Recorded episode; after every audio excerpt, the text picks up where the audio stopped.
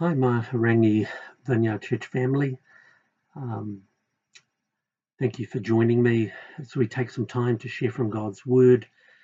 Um, and thank you, Lyndon and Angela, for entrusting this opportunity to me, the opportunity to share with the church family. I'm um, going to do a two part message on the theme of experiencing and expressing the resurrection life of Christ.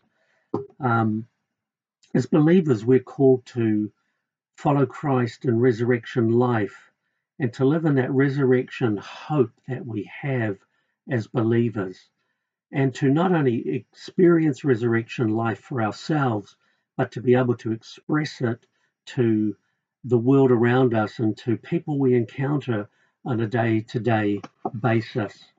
And I want to share from Mark chapter 16. I've been revisiting this chapter for probably the last three years, just studying it fairly uh, deeply and reflecting on this chapter and also the, all the post-resurrection accounts of Christ as he met various individuals and groups of people in quite astounding ways as he expressed um, resurrection life post the third day following the cross. And I want to talk about, firstly, in this message, how we experience resurrection life through death and disappointment, and uh, through events and circumstances that bring about a sudden change to our world, uh, to our expectations, our hopes, our dreams, our aspirations, just as we're experiencing right now worldwide in the context of COVID 19 in the time that I'm sharing this message. Uh, we're in the middle of all of that, and it has turned worlds upside down. And um, how do we manage all that kind of uh, event in life? So I want to read the first eight verses of Mark chapter 16. So if you've got a Bible with you, uh, follow along with me. I'm reading from the NIV, and um, let's start in verse 1 through to verse 8 of Mark 16.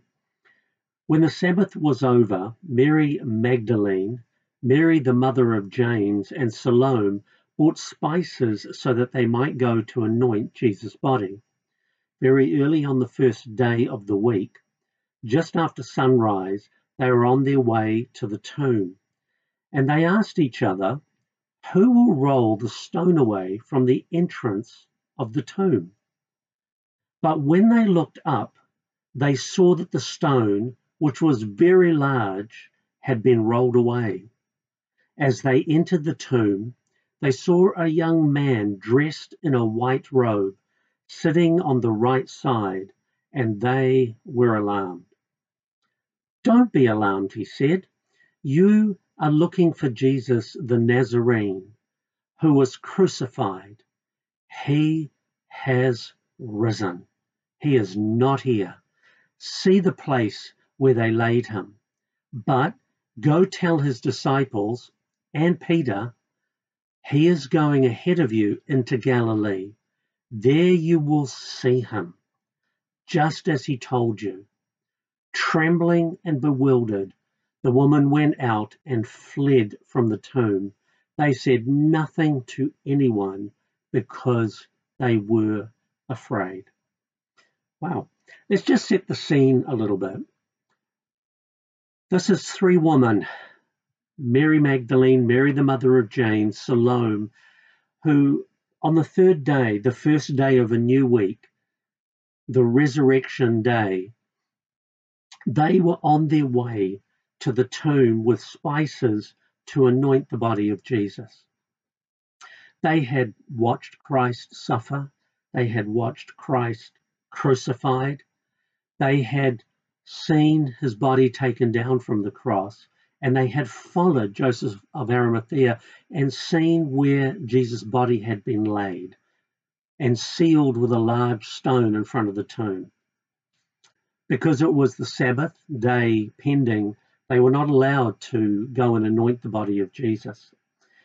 And this was a custom in the day because in Jewish culture and ancient cultures in the Middle East, they didn't embalm the body.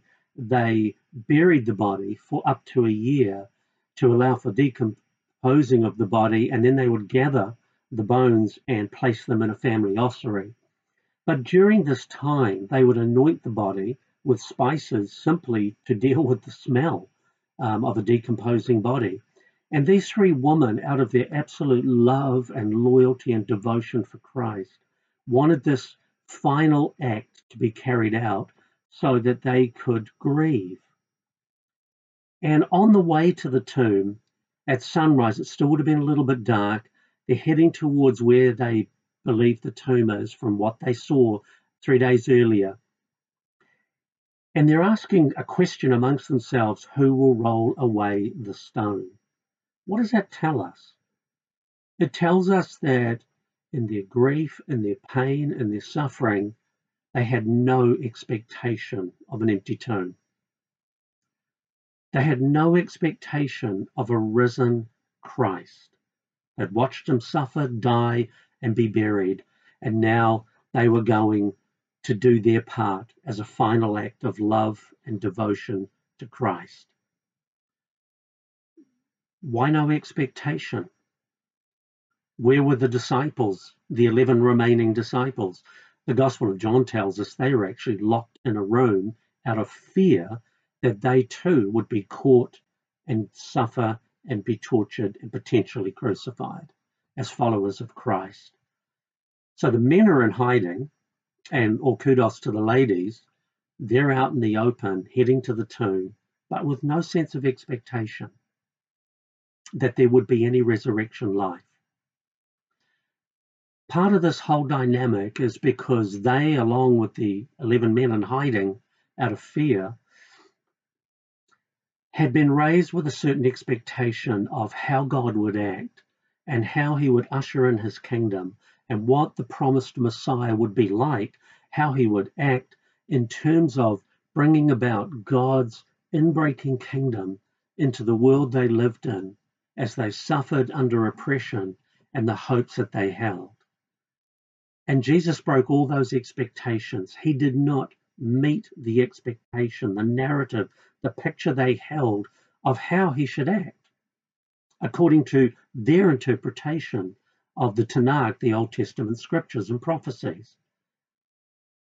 And their essential image and picture and expectation was that in the midst of their suffering and a sense of displacement and oppression, that the Messiah would come and he would usher in the kingdom of God and bring in the good old days of David.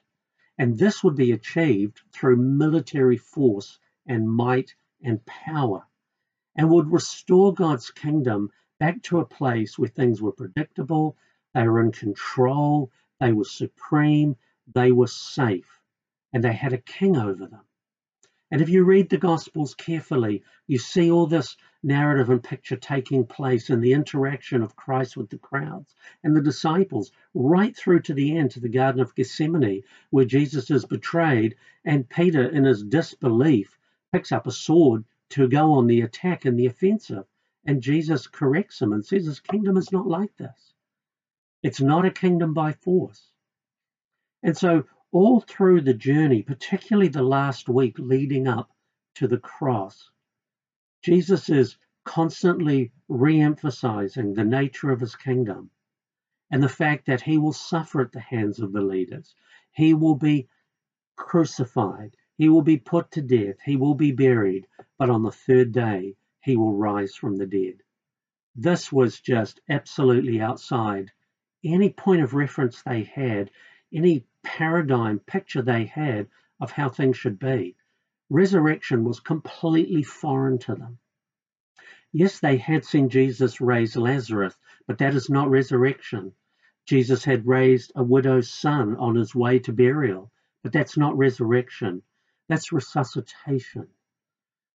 Jesus had brought Lazarus back from the dead in the same form of a human body to live to die again resurrection was completely different.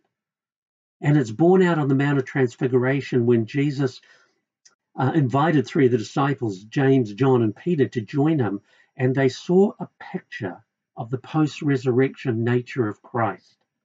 And he talked to them again as they're descending the mountain about what was going to happen. And if you read the narratives carefully, they say, What is this resurrection business he's talking about? They filed it away. They had no point of reference for it for understanding it. And neither did these three ladies as they're heading to the tomb. They're just so overwhelmed that the burial of Jesus to the early disciples represented to them not only the death of the Messiah and the one they loved, who they thought was their ultimate savior, which he was, but not in the way they expected, but all their dreams and hopes and aspirations lay buried in the tomb along with him. How many times, I don't know about you, that I've journeyed through life and I have had expectations of how I think God should act, how I think He should work. And I experienced the death of a dream, the death of a hope. And there's in that a great sense of disappointment. And I too ask myself the question who will roll away the stone? How do I get through this to the other side to experience resurrection life and hope? And part of us wants to go back and just resuscitate the old ways where we felt safe, things were predictable, and we felt we're in control. Because when we experience events and circumstances in life that rock our world, that contradict the way we thought God should work, the way we expected things, it can just create the same sense it did for these women that we have no expectation of encountering resurrection life. But to get to resurrection life, we have to go via the tomb. Sometimes God has to bring to death, as it were, some things in our life that we lay down in order to experience resurrection life. There can be no resurrection without a death. It just doesn't work that way. They entered the tomb, they encountered an open tomb, they entered into the tomb, and the nature of the entrance of a tomb in ancient times, and these can still be seen in Israel today, was that the entrance to the tomb was low, and you had to bow, you had to bend in order to enter into the tomb. And once you entered in, the tomb was large enough inside to then be able to stand. You'll see this even in uh, Peter and John when they ran to the tomb in the various accounts in the Gospels. It talks about how they had to stoop, to bend over, to bow their knee to get inside the tomb. And without wanting to expand that too much, this becomes a picture to me of how I must enter into resurrection life, to enter into the empty tomb and encounter the amazing resurrection life of Christ. In every area of my life, I have to bend. I have to bow the knee. I have to humble myself and bow and enter in an act of humility in order to rise to see an empty tomb and experience the resurrection life of Christ. When they encounter this angelic experience, and the angel says to them, You are looking for Jesus the Nazarene. That very statement, he's pinning this to an actual person at an actual point in history and time. He's saying, This is no myth. You are not experiencing an imagination. Jesus the Nazarene who was crucified is not here. He has risen. See the place where they laid him. He was affirming to them, You're in the right place and you're in the right time. You're not mistaken. You're not in the wrong tomb. You're not at the wrong place. You've got it right. See the place where they laid him. Sometimes when we go through suffering and pain and disappointment, sometimes we can wonder, am I in the right place? Because of what's happening, what we're experiencing. It didn't meet our expectations, the hopes, the dreams we held. And we wonder if we're in the right place. God reassures us see, this is where they laid him. You are not mistaken. Sometimes in those moments of pain, suffering, disappointment, we're right where God wants us in order for us to experience his resurrection life and hope. And then the angel says to them, Go and tell his disciples and Peter. These ladies were given the first opportunity to share the message of the resurrection with the disciples and Peter. Isn't it interesting that God, in His grace and His mercy, singled Peter out, not in an act of condemnation, but as they shared with the disciples and then said, Peter, you got a special mention. God is affirming Peter in grace and mercy that even in a moment of his greatest sense of failure and self condemnation and disappointment, when he didn't stay the course, that God was still for him.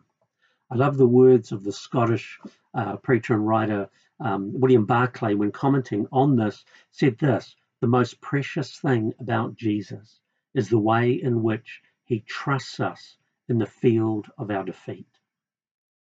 Even when we feel defeated and disappointed in ourselves, God still trusts us. So much more I'd love to say about that point alone in Peter's journey. But God was not condemning Peter, He was affirming him. Peter, you're not forgotten. You may be disappointed in yourself that you didn't remain faithful, you didn't stay the course, you stumbled, as I predicted you would but I'm affirming you. And then he says, He is going ahead of you into Galilee. There you will see him, just as he told you. Just as he told you.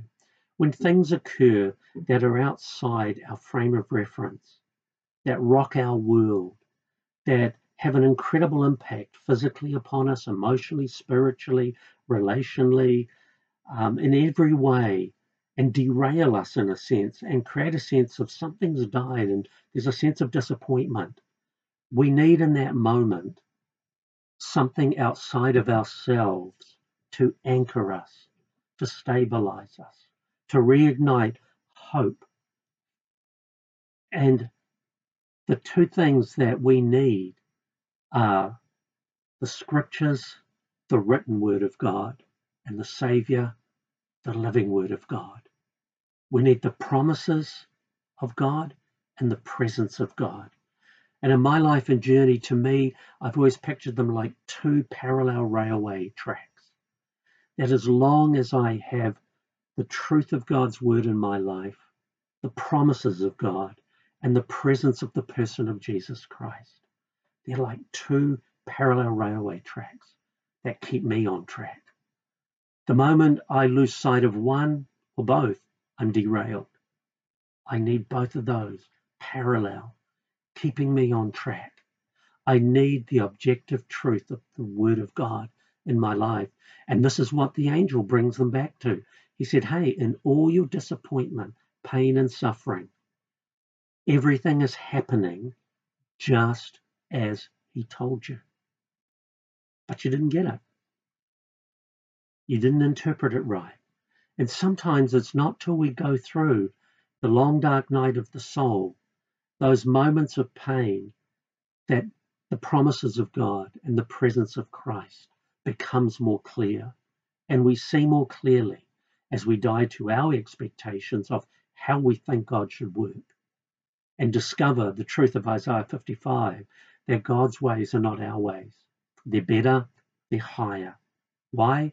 Because God alone knows the end from the beginning, as Isaiah 46 teaches us. And Jesus knew the end from the beginning.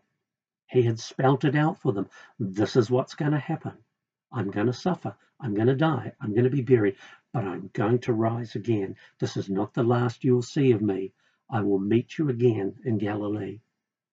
And the angel's reminding them, it's just as he told you.